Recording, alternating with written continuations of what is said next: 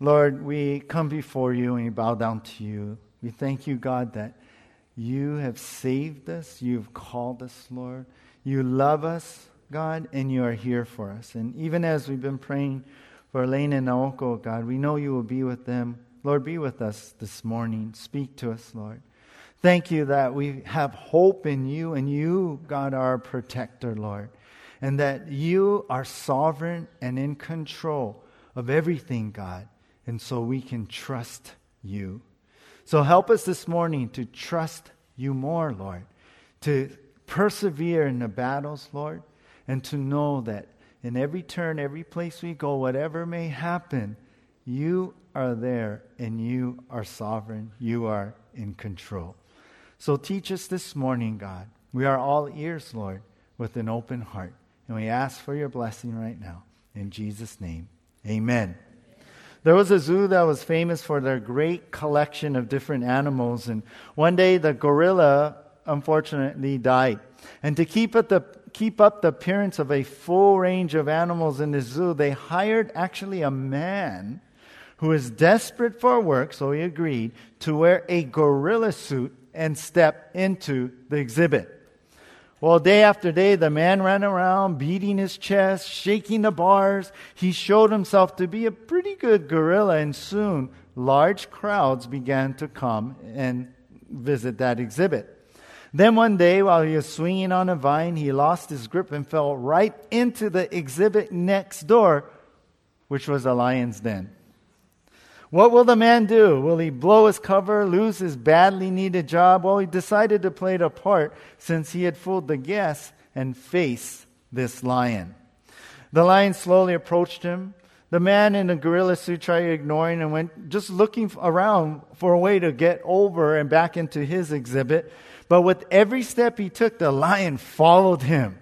Well, fear began to fill his mind and his heart. He did not know what to do. He felt like crying out for help. But when it seemed the lion was about to pounce, he couldn't hold it in any longer. His fear overcame him and he began to scream, Help! Help! And then suddenly he was interrupted by the lion, who spoke in a whisper and said, Be quiet, you, or else you'll get us both fired.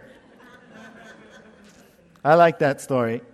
You know what, though? Actually, he didn't do too bad, right? Because at first he really did think he came face to face with the real lion. And that's a very daring thing to do.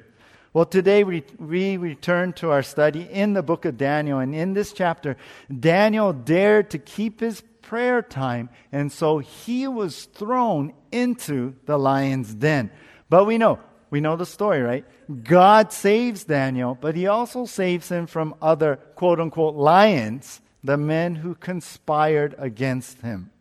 So we see today Daniel facing the lions. And that's the title of our message Facing the Lions. We're going to be studying the whole chapter. We're going to take the whole chapter this morning.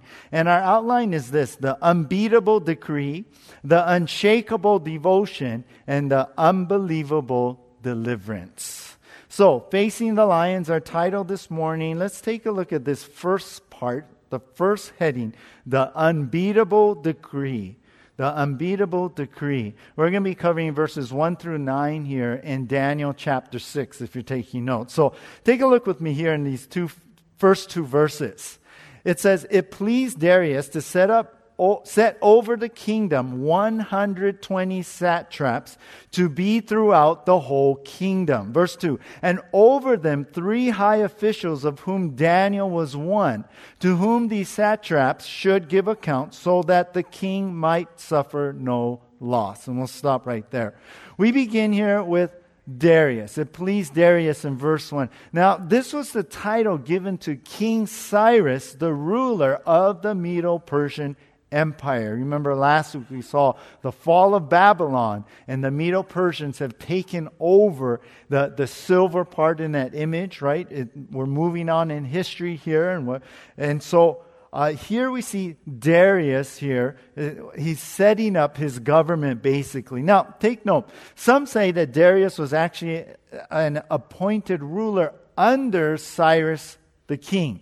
Another view is that he was general Ugbaru set over the area of Babylon. But I really believe when it says Darius here, it's a, it's, it's a title. It's like president or Caesar. For five other Persian rulers were also called Darius. So for me, and you can study this, Darius is, the, is Cyrus, the ruler of the Medo-Persian Empire at this time. All right, so now after the fall of the Babylonian Empire, Darius is organizing his government. And, and this is actually, they say, maybe a couple years in, into this. Maybe things are settled down now. And so Darius is organizing, organizing his government by setting up 120 satraps.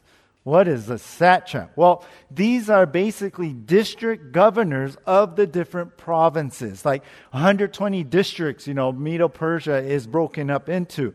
And so they were tasked, these district governors, to, to collect the tribute, the taxes, and they were in charge of keeping order, you know, and peace in these districts. And then what he did was over the 120 satraps, Darius set up three high officials, like three of them over to all the satraps. These are like the viceroys. These are, these are the ones, these officials, these leaders under the king who keep the satraps accountable and protect his interests. So he would, like verse 2 says, suffer no loss. Well, we find here right at the beginning of, ver- of chapter 6 and verse 2 is that, that one of the viceroys was Daniel. It's Daniel. It's been like, uh, like I said, maybe a couple years into now the Medo Persian kingdom since chapter 5. But think about this now. Remember, we learned last chapter, Daniel was like 87, maybe 85, 87 years old. So he's almost 90 years old now. And, and he's been chosen, he's been tasked to be one of the three officials. You know what I like and what we see here right away is God still has a mission for Daniel, even in this new government. Isn't that interesting? Remember, he was high up there in the Babylonian government, but now in this Medo Persian government, God still put him there, and he has a mission for Daniel in this new government. Now, understand, it has been 70 years since Babylon came, took the Jews out of Jerusalem, out of Israel, bring them to Babylon, and put them into captivity. It's been 70 years of the Babylonian captivity for the Jews. And I think Daniel must have been excited to still be alive to see the prophecy of Jeremiah come to pass that the captivity would last 70 years. And we find that like in Jeremiah 25 12 and Jeremiah 29 10.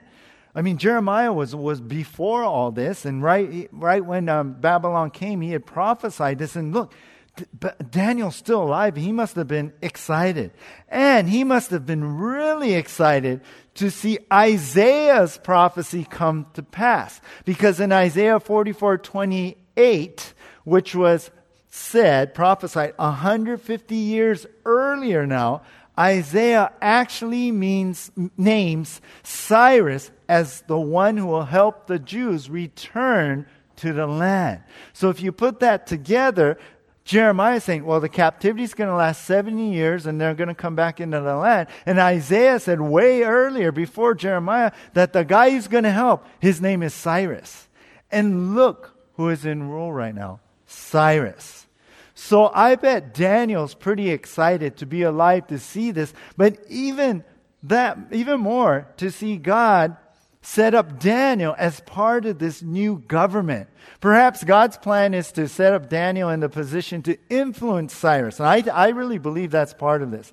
And with the events in this chapter, I believe God's plan is to bring Cyrus to see firsthand who the God of Israel really is. So uh, it's exciting to me to come into this chapter to see Daniel, almost 90, but he's seen prophecy come to pass. He, he's, a, he's, he's lived long enough to see that. All right, so God sets up Daniel in this position, and then look at verse 3 and 4.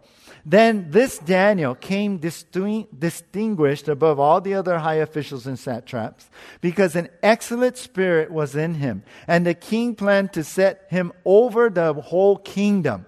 Verse 4 Then the high officials and the satraps sought to find a ground for complaint against Daniel with regard to the kingdom, but they could find no ground for complaint or any fault because he was faithful and no error or fault was found in him. We'll stop there.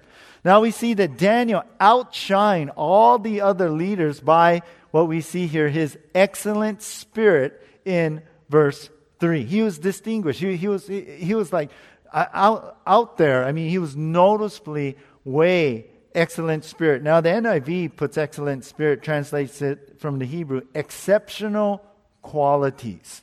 So we can, we can kind of guess and assume what that is, right? It speaks of what? His godly wisdom, which we saw, that his God given wisdom, which we've seen already in our study in Daniel. His great attitude that we've seen, his humbleness, right? We, we've seen his gifts and abilities that Nebuchadnezzar saw, and, and that's why he raised him up. And his integrity and his trustworthiness. I bet all these things were these exceptional, extraordinary qualities in this excellent spirit that is, that is spoken of here. So the king was so impressed, you know what? He decides to promote Daniel to be over everything, over even the other two viceroys, all, all his, his two other guys he's supposed to share, yeah, overseeing all the satraps and everything. Well, now the king is planning and, hey, I'm going to put Daniel up there, and he's going to put Daniel even higher than these guys. Well, you know what? We see in the next verse the leaders were not happy. Maybe they were jealous. Maybe Daniel got in the way their, in their schemes and their plans to gain more power and money, you know, in that position. They didn't like Daniel. So they tried to find some dirt on Daniel. You know, like we're in this election year, right? And what happens? Oh, if you're a candidate, oh, people look for dirt on you to bring you down, right?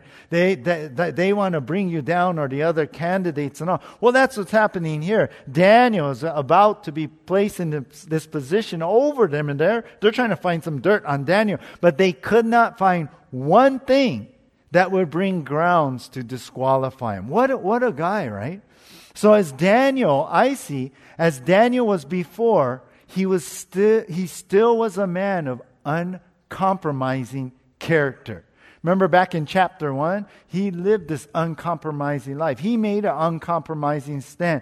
And throughout we've seen in our study, he he's with God. He's dedicated. He's committed like he was as a teenager in chapter 1, so Daniel still pushing 90 in chapter 6. He was a man of uncompromising character. Isn't that awesome? He's been consistent all these years. H. Greeley wrote, Fame is a vapor, popularity an accident, riches take wings. Only one thing endures character. I like that. Character. But these guys, they came up with another way to take down Daniel. Look at verse 5. Then these men said, We shall not find any ground for complaint against this Daniel unless, look at this, we find it in connection with the law of his God. In other words, in his obedience to the word and following God. How evil is this?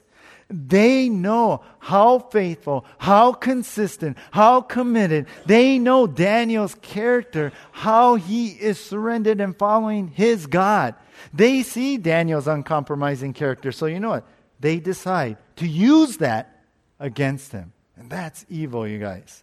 Verse 6 Then these high officials and satraps came by agreement. In others, they came all together in one group to the king in verse 6 and said to him, O King Darius, live forever. That was the way you, you approach and address the king, right? Verse 7 All the high officials of the kingdom, which was a, a, a, lie right here because Daniel was not there or in agreement. But they say all the high officials, the prefects and the satraps, the counselors and the governors, everybody, all the mayors and all the high officials and all, uh, are agreed that the king should establish an ordinance and that whoever makes petition to any god or man for 30 days, except to you, O king, shall be cast into the den of lions. Verse 8 Now, O king, establish the injunction, this law, and sign the document so that it cannot be charged according to the law of the Medes and the Persians, which cannot be revoked. Therefore, verse 9, King Darius signed the document and injunction, or this law. So here's their evil plot. This is how they're going to take down Daniel. They first approached the king with this idea for this ordinance, this degree, decree, this law now, that for 30 days, everyone in the whole empire must pray to nobody else but the king. That's, that's their ploy. That's their plot here. They're approaching the king with this idea, this law. Secondly, they say, hey, and anyone who doesn't uh, do that, they will be executed by being thrown into the lion's den. So that was a way of execution, punishment for breaking this law. And the third thing is, King, you signed this into the law, which in, with the Medo Persian way, once it's signed, once it's a law, an official law, it's a law, and even the king himself cannot reverse it. That's the way the Medo Persians run. So, this is their ploy, this is their plan to get the king to sign this, to get him to, to agree to this law. Hey, everyone's going to pray to you and all that. What deception is that, right? Well, it's crazy how deceitful they are. They manipulate the king by, you know what, appealing to his pride. And his, desi- his pride, yeah, everyone will pray to you. And probably the king's like, oh, that sounds good. Me? Oh, yeah. I remember they, they worship other gods and stuff. They go, oh, oh, I can be considered of considered a god. You know, it's like, like you know, some, sometimes you know we we uh, on Mother's Day, you're gonna be queen for the day. You know, kind of. This is you can be God for thirty days. That's appealing to his pride and his sense of power. And most likely, maybe it, it was a good idea. Maybe they threw in there that, hey, this can unite the whole kingdom, you know, that you've just taken over. They could unite everybody under you, king how deceitful that is to manipulate the king to sign this law, right? And to manipulate the law now so that Daniel is destroyed by his own faithfulness to prayer. That's evil, you guys. That's deceitful. That is wrong. But here's these guys. They found a way to get rid of Daniel by this unbeatable decree. That's our heading. This is this unbeatable decree. They're like, Daniel can't get out of this. The king can't do anything, right? The king wants to promote Daniel, so they got to make it so there's, there's no way out but to get rid of Daniel. So they, they use Daniel's own faithfulness against himself. You know, it's commonly known that most traditional martial arts uses the opponent's strength against himself, right? Themselves, right? That's what these guys are doing. They're doing this political kind of kung fu move on Daniel.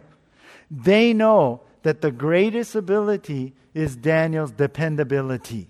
They can depend on Daniel to be faithful to pray to his God. So, because of that, because of his character, they can take down Daniel with this unbeatable decree.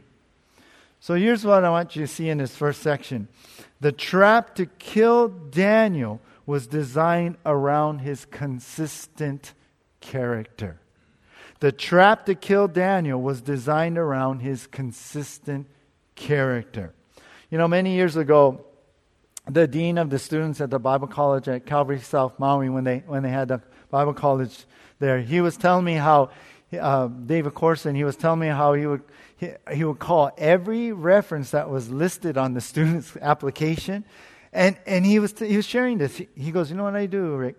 He said, I would ask any of the employees that, you know, jobs and stuff that were on the, the application, he would ask questions like, Did they work hard? Did they come to work on time? Did they work a full shift? Were they prompt? Were they polite? Did they carry themselves with a good attitude? Were they faithful? You know, were they trustworthy?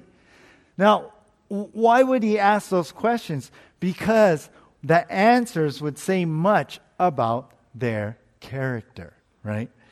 And whether, you know, what they were at work, they would be at the Bible college. And th- that's was his, his thought. And so he would know what their character and what, how consistent that character would be at the Bible college. Well, this is Daniel. Daniel showed himself that he was a man of consistent character. So much so they couldn't find any dirt on him, but so much so they could use their ploy against him. They could use his godly character against him. How consistent is your character, you guys? How consistent is your godliness and your obedience to the Lord? How consistent is your Christianity in how you carry yourselves? Let me ask you is your character a giveaway to whom you follow? Or maybe let me think of it this way. If, or should I say maybe when, believing in Jesus becomes a crime, would there be enough evidence to convict you? You guys, this morning, as we get into this passage, it's time to make a change in your life and become even more consistent in your uncompromising character, how you follow the Lord. You guys, these days are going, only going to get darker. And there's going to be a pull, there's going to be a temptation, there's going to be a draw from the world to live like them. But through God's strength, we can live for God. And we need to, I should say, be more consistent in living that uncompromising life. Well, let's go on here the unshakable devotion. We've seen the unbeatable decree, and, face, and we're going to be seeing him face the lions. But number two now is unshakable devotion.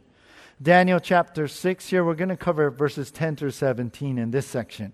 So look at verse 10. Daniel 6:10 it says, "When Daniel knew that the document had been signed, he went to his house where he had windows in his upper chamber chamber, open toward Jerusalem. He got down on his knees three times a day and prayed and gave thanks before God, as he had done previously. Now, we see in this verse, now when David knew, when he found out basically that this decree, this injunction, this law was signed into law, that this was like official now, he went to his house. And what does it say? He gave up trying anymore? He gave up on God. He said, I can't do this. Is that what he did? No. Daniel prayed in the same consistent manner as he had always prayed before. Isn't that amazing? We see three things here. First of all, Daniel went home and op- opened the windows, or went to the open windows that were toward Jerusalem. The ones that were facing the direction where the holy city was, Jerusalem, or where, where the temple was. This was a way of looking to the Lord in faith for help and to also honor God. You know, he must have chose to follow what Solomon, Solomon said in 1 Kings 8 44, the second part of that verse says, Pray to the Lord by turning toward this city you have chosen and toward this temple I have built to honor your name. So, as you know, like even in the Muslim circles, they'll turn, you know, they'll face Mecca wherever they are in the world and pray. So here's Daniel. He's praying in the direction with the window open toward Jerusalem in that direction. Secondly, Daniel got down on his knees, not just once, but what? Three times a day. I think he was following what King David said in Psalm 55 17, and this is the NLT. It says, Morning, noon, and night I cry, cry out in my distress, and the Lord hears my voice. So I believe he prayed in the morning, he prayed in the uh, noontime, you know, maybe 12 o'clock, and then in the evening he prayed again. So three times he prayed facing toward Jerusalem. And the third thing, I love this. Daniel prayed and gave thanks. First thing he did was he was thankful to the Lord. I love that. He didn't complain about the law. He didn't question God about his situation. I think he did what Paul said in Ephesians 5:20, giving thanks always and for everything to God the Father in the name of our Lord Jesus Christ. Don't you love his heart? And I believe this is what he's always done, right? It says at the end of the verse here uh, that he didn't change his routine and prayed as he had done previously. And you know, when it says previously, you know, my mind goes to? This is what he's been doing for 70 years or more, right? Even maybe before Bab- the Babylonian captivity and when he got into captivity, maybe since then. It was his routine. It was, it was the way he honored God. It was, it was the way he sought God. It was his devotional time with the Lord. He's been doing this probably faithfully 70 years. And even with this law, he's not going to change anything. Even though Daniel knew exactly what the decree said, what's gonna, what would happen to him if he got caught, the lions and all, he didn't change a thing. And this is the unshakable devotion of Daniel. That's what we see. That's our heading here. You know, in the back of my mind, I thought, Daniel, well, he could have changed up his routine a little bit. He could be saying, like, well, I'll just keep the windows closed, pray silent, silently so, you know, I won't get hurt, right? Or he could have done, well, I'll stop praying for 30 days. You know, it's only 30 days. What's, what's that? Then the law will expire and I could get back to what I've been doing. Or maybe he could have thought, hey, you know, I've been praying this way for like 70 years. What's, what's, a, what's the big deal? I saved up enough for skip, you know, 30 days, right? But you know what? To him, any change in how he prayed would be disobedience to what God led him to do. Any change would dishonor his God, and to him, that would be compromise. Well, the story goes on in verse 11. Then these men came by agreement and found Daniel. They came by agreement, meaning they came together and they like spied on Daniel. They find Daniel making petition and plea before what? His God, not the king. They had to know he was praying out loud. He had to be praying out loud and to hear that he's praying to the God of Israel. Now, it probably wasn't shocking for them to see Daniel praying to the God of heaven, right? They knew. They knew Daniel. They knew of his consistent character. They just needed to all come and be witnesses to the fact he was breaking the, the new law that was put in place. Verse 12. Then they came near and said before the king concerning the injunction. So they run to the king. O king, did you not sign an injunction that anyone who makes petition to any god or man within 30 days except to you, O king, shall be cast into the den of lions? And the king's answer said, Yeah, that thing stands fast according to the law of Medes and Persians. You guys know once we make a law, I can't even change it. We, it, it cannot be re- revoked. So they're like, Come to the king. Hey, king, you, you remember that law? You remember this? Yeah, we can't. Well, verse 13. Then they answered and said before the king, Hey, king, Daniel, who is one of the exiles from Judah, pays no attention to you. O king, or the injunction, the law you have signed, but makes his petition three times a day. Now, notice in verse 13, this is, I don't know, maybe you can catch a, a little accusatory tone here, you know, when they're presenting this to the king. Like, that Daniel king, this exile from Judah, right? Anti Semitism right there. This Jew, he's not even one of us. He's from those, that, those Jews, you know, he's part of those guys. That Daniel, an exile from Judah, that Daniel, he pays no attention to you. Can, you see them like twisting it a little bit? Yeah? He doesn't care about you, king. Look, that Daniel, he doesn't even honor the law that you, O king, just signed. He has no respect for you, king.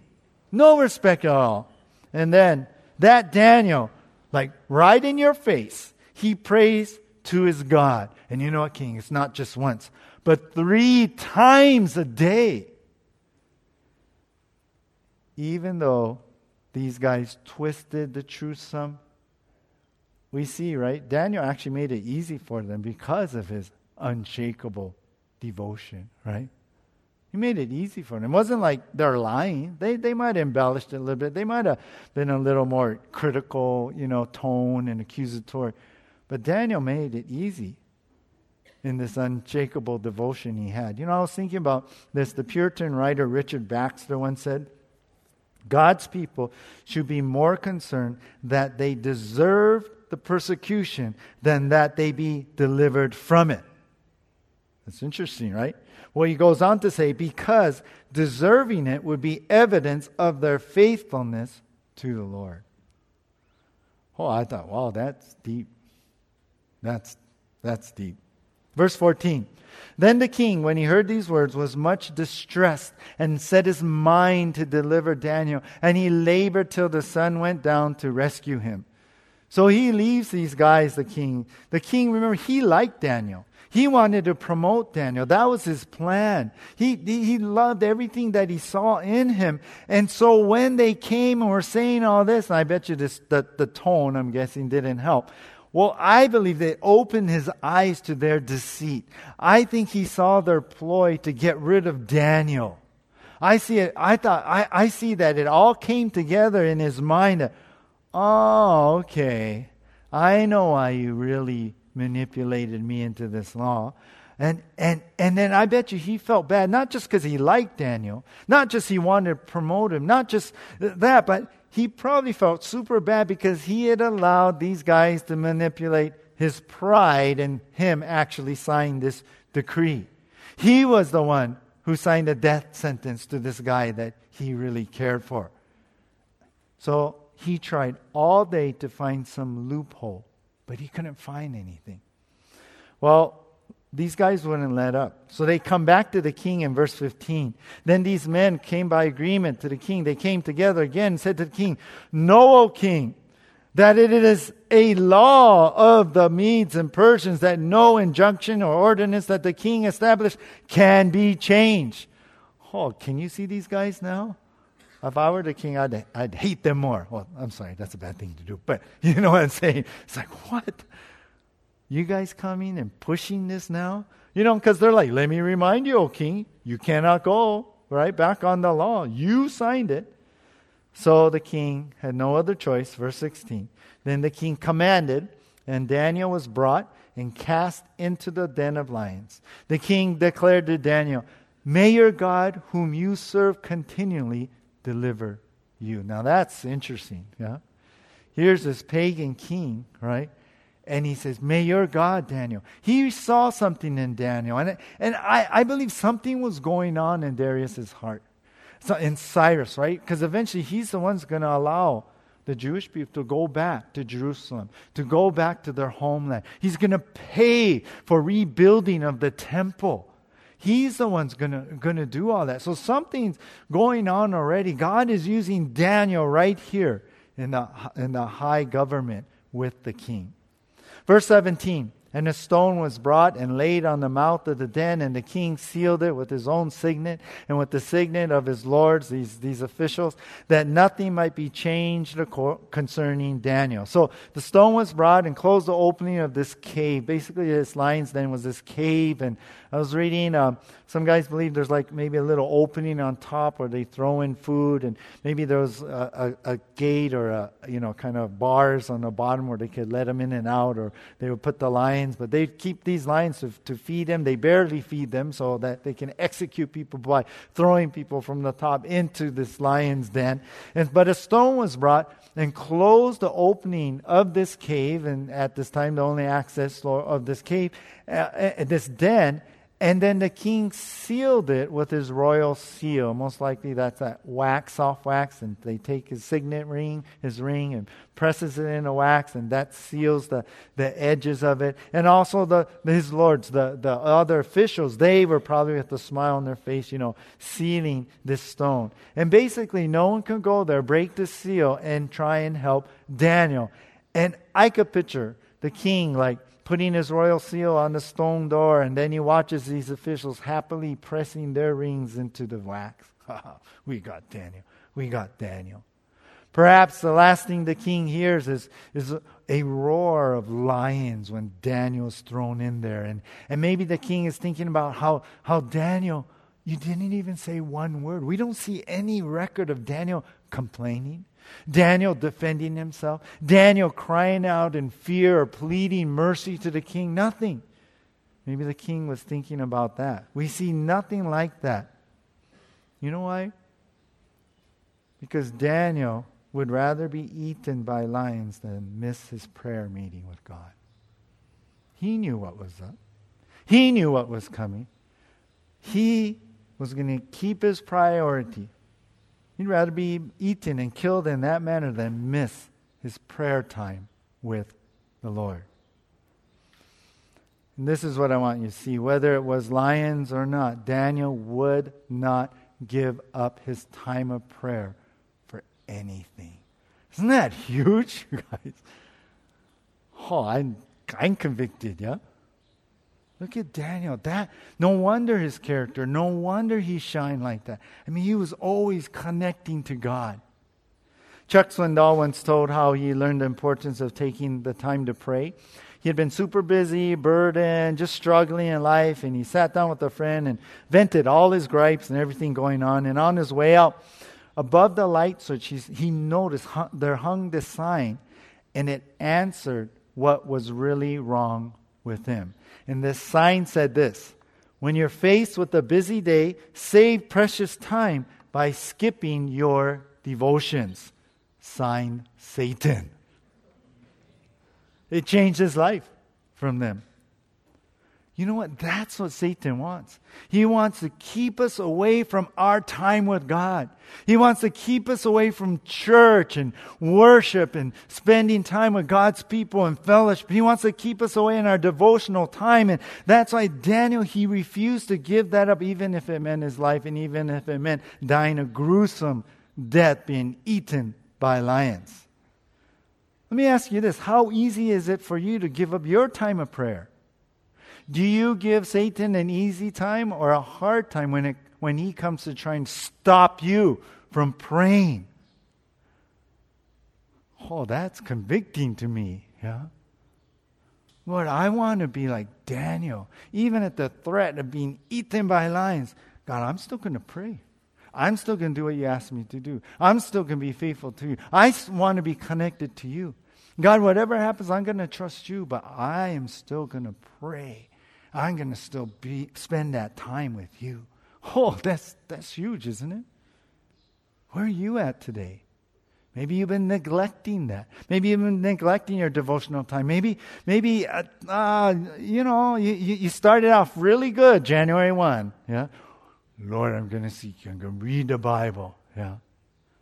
And then, well, where are we, where are we now? March. well, kind of fallen. Yeah. By the wayside life happens, right? We get busy. We start staying up a little bit more later than we should. And we can't get up early and we're rushing to work. We're already almost late to work. Yeah? Where are you today? You guys, we got to get back to what you know, what God wants you to do, and not compromise, but be consistent. Oh, Daniel. Whether it was lions or not, Daniel would not give up his time of prayer for anything. Well, he's facing the lions, but something great happens. This is our third heading the unbelievable deliverance. We've seen the unbeatable decree, the unshakable devotion, and now the unbelievable deliverance. We're going to cover the rest of this chapter, verse 18 through 28 in this section, and look at verse 18, Daniel 6. Then the king went to his palace and spent the night fasting. No diversions, I mean, no entertainment, nothing to distract him, were brought to him, and sleep fled from him. He couldn't sleep. He couldn't take it. He was so worried. He was so stressed out for Daniel. I think he was feeling guilty and regret for signing the law, for giving into these guys' manipulation and, and them putting this over him. He gave into his pride, and, and now he's so worried about Daniel. Verse 19 Then at break of day the king arose and went in haste to the den of lions. So, first thing in the morning goes. As he came near to the den where Daniel was, he cried out in a tone of anguish. The king declared to Daniel, Oh, Daniel, servant of the living God now. That's awesome. Has your God, whom you serve continually, what a word, right? Consistently, been able to deliver you from the lions? Now, if we were watching a movie, I think there'd be this silence, right? Of, of like suspense. Is he alive? Is he dead? Is he? I wonder if Daniel's like, I'm going to wait a few seconds here. I can get him, right? Verse 21. Then Daniel said to the king, O king, live forever. Da, da, da, da, he's alive, he's alive, right? Verse 22 My God sent his angel and shut the lion's mouth, and they have not harmed me because I was found blameless before him and also before you, O king. I have done no harm. Daniel says, Hey, God sent his angel. Now, some believe it was a little angel, you know, one of God's angels. Some believe maybe it was the same angel that was Shad- with Shadrach, Meshach, and Abednego, you know, in the fiery furnace, which we learned that it was the Christophany, a pre incarnate, you know, Christ being in there. So, I don't know, it, it, it could have been the same. It could have been Jesus right there, you know, like, stop, stop lions, you know, kind of thing. Or, or angels are standing there, and lion's like, ooh, what's that? you know, one came in, and now there's two, you know. Either way, God shut the lion's mouth, and Daniel was not harmed at all. You know what we could say? Daniel slept better than the king did that night. Yeah? Daniel had a lion maybe for a pillow. Oh, this nice, soft, fuzzy mane here. Ooh, keeping me warm too, right? Perhaps it was that.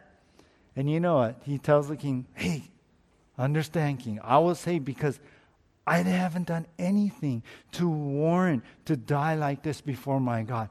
And, and, and having my devotion time, it should not be a crime. That's what he's basically saying. So God kept the lions from eating Daniel. And this is the unbelievable deliverance, yeah? Unbelievable. A miracle has happened. It shouldn't have happened this way. Let me ask you a question. This is a joke.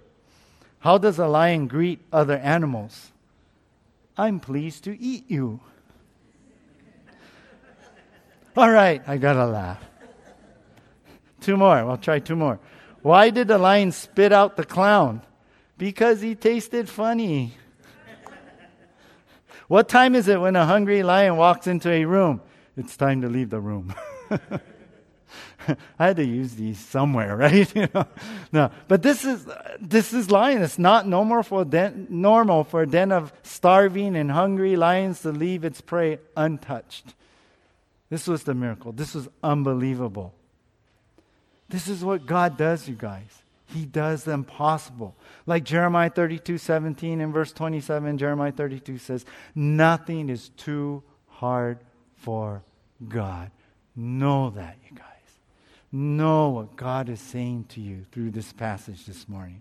Verse 23 Then the king was exceedingly glad. Oh, he was super happy. And it commanded that Daniel be taken up out of the den. So Daniel was taken up out of the den, and no kind of harm was found in him. In, in other words, not a scratch was on him because he had what? Trusted in his God. And then look, verse 24 And the king commanded, and those men uh, who had maliciously accused Daniel were brought and cast into the den of lions. They were cast in there, they, their children, their wives, and before they reached the bottom of the den, the, the, the lions uh, overpowered them and broke all their bones in pieces. Notice this. The lions were hungry, right? Before they hit the ground the lions were after them. I mean, some, some doubt this story and say, ah, Daniel they didn't get eaten because they weren't hungry. No, they were hungry, right? Some say, no, these were old lions. They're toothless. No, they weren't. Yeah. Some say, even say, well, Daniel, he was just, he's almost 90. He was probably like skin and bones. They probably looked at him, eh, he doesn't look tasty at all, you know.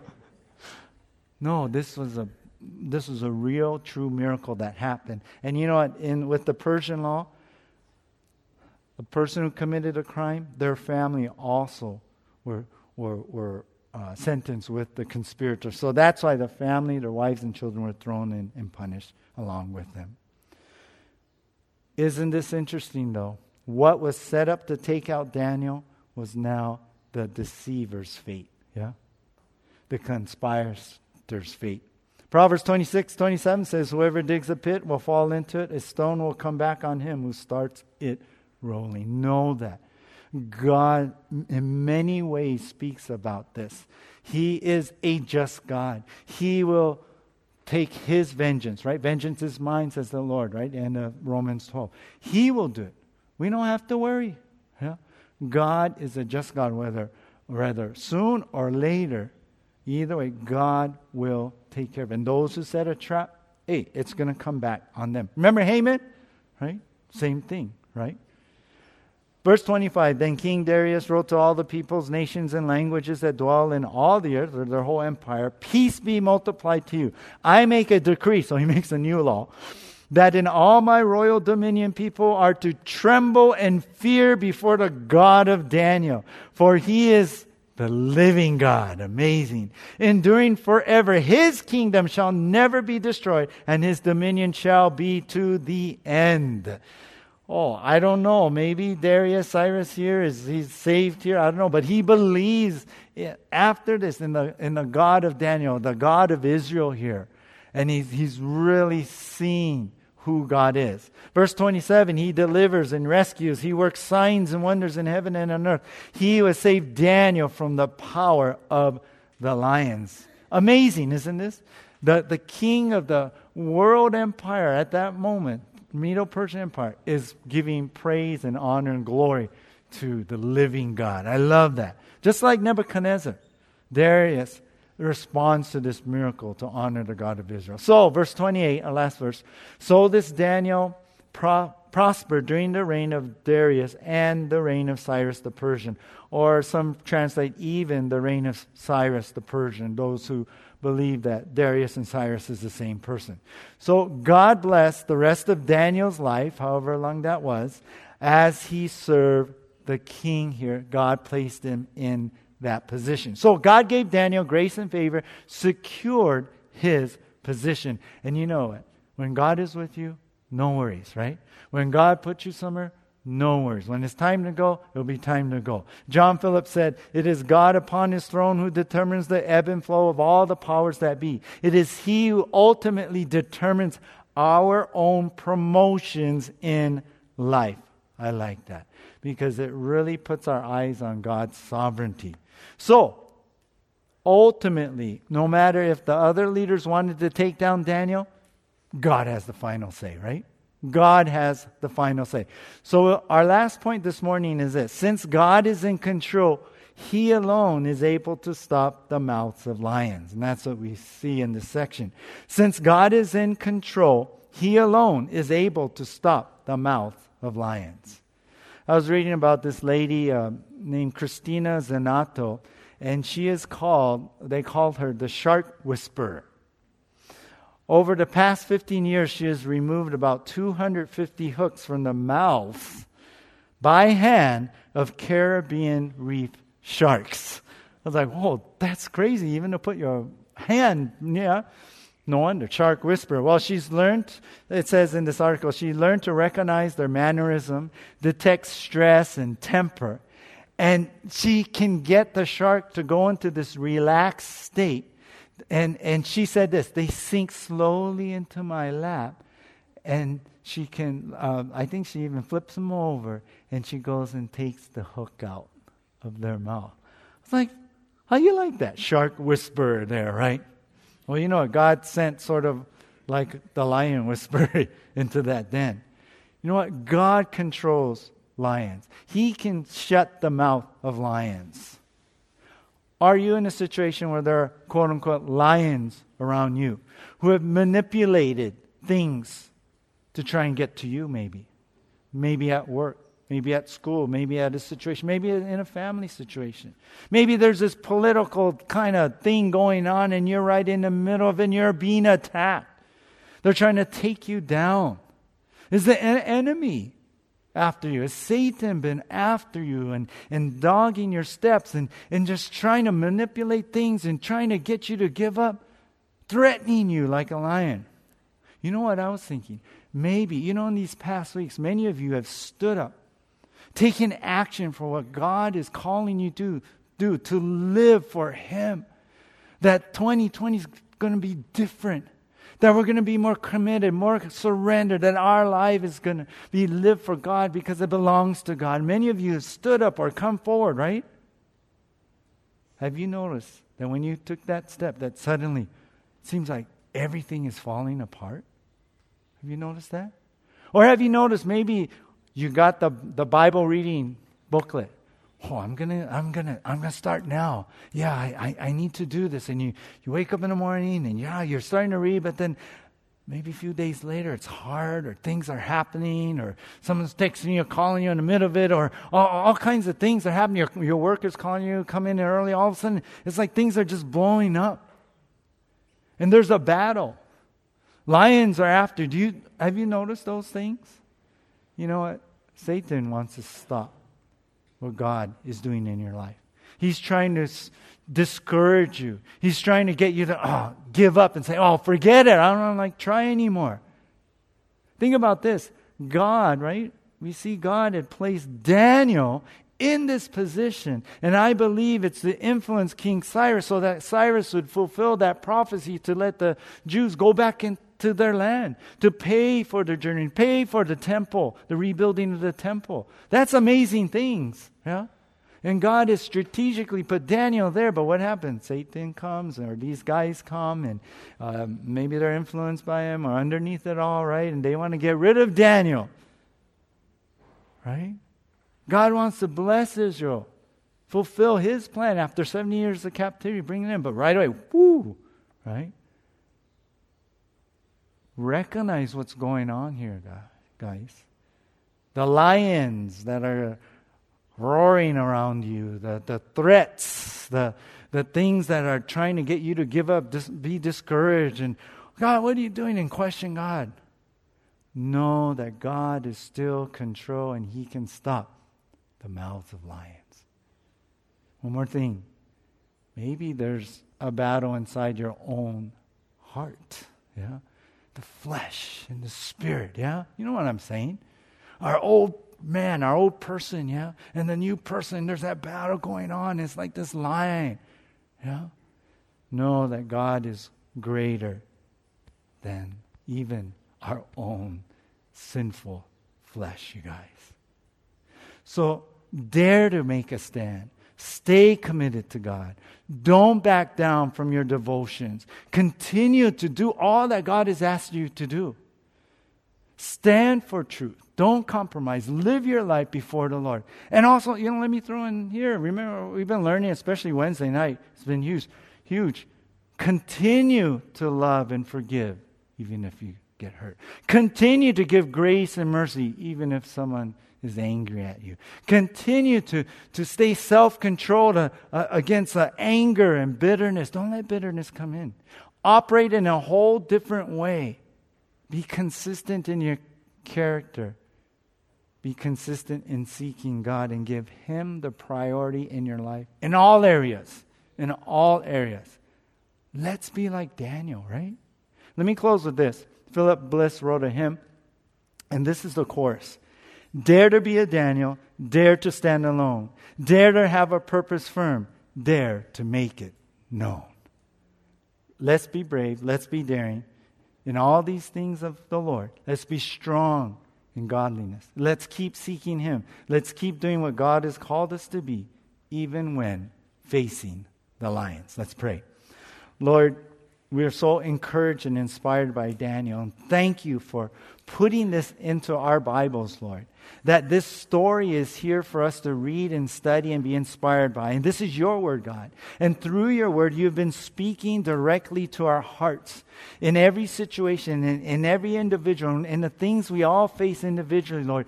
You have been here by your Holy Spirit, prodding us, moving upon us, convicting us speaking into our ear the things we need to change. And Lord, help us today to take that step, to dare to be a Daniel, to dare to, to live for you, to go against the world, to go against those around us that may be pressuring us to do other things, to, to, to live in sin, to be tempted to go back to the old life, to be the old person to not love, to not forgive, to be angry, to be bitter at people, to hold on to those things and not let it go. And Lord, help us, God, to dare to be a Daniel, to be consistent and uh, uncompromising in what we know you want us to be, Lord. And when we are what and who we are to be, we will do what we are supposed to do. So today, right now in this moment, Lord, I ask that you would, you would give us strength from your Holy Spirit, God, to be like Daniel, to live the uncompromising life. To when we're facing the lions in our life, that we would not back down but trust you, and that we would not give in to the enemy, who wants to trip us up, who wants to stop your work in our life and stop you using us in this world. God, here we are, Lord. Refresh and renew us right now, God. We need you. We need your strength. We thank you for just this moment to stop and pray and have your Holy Spirit fill us. In Jesus' name, amen.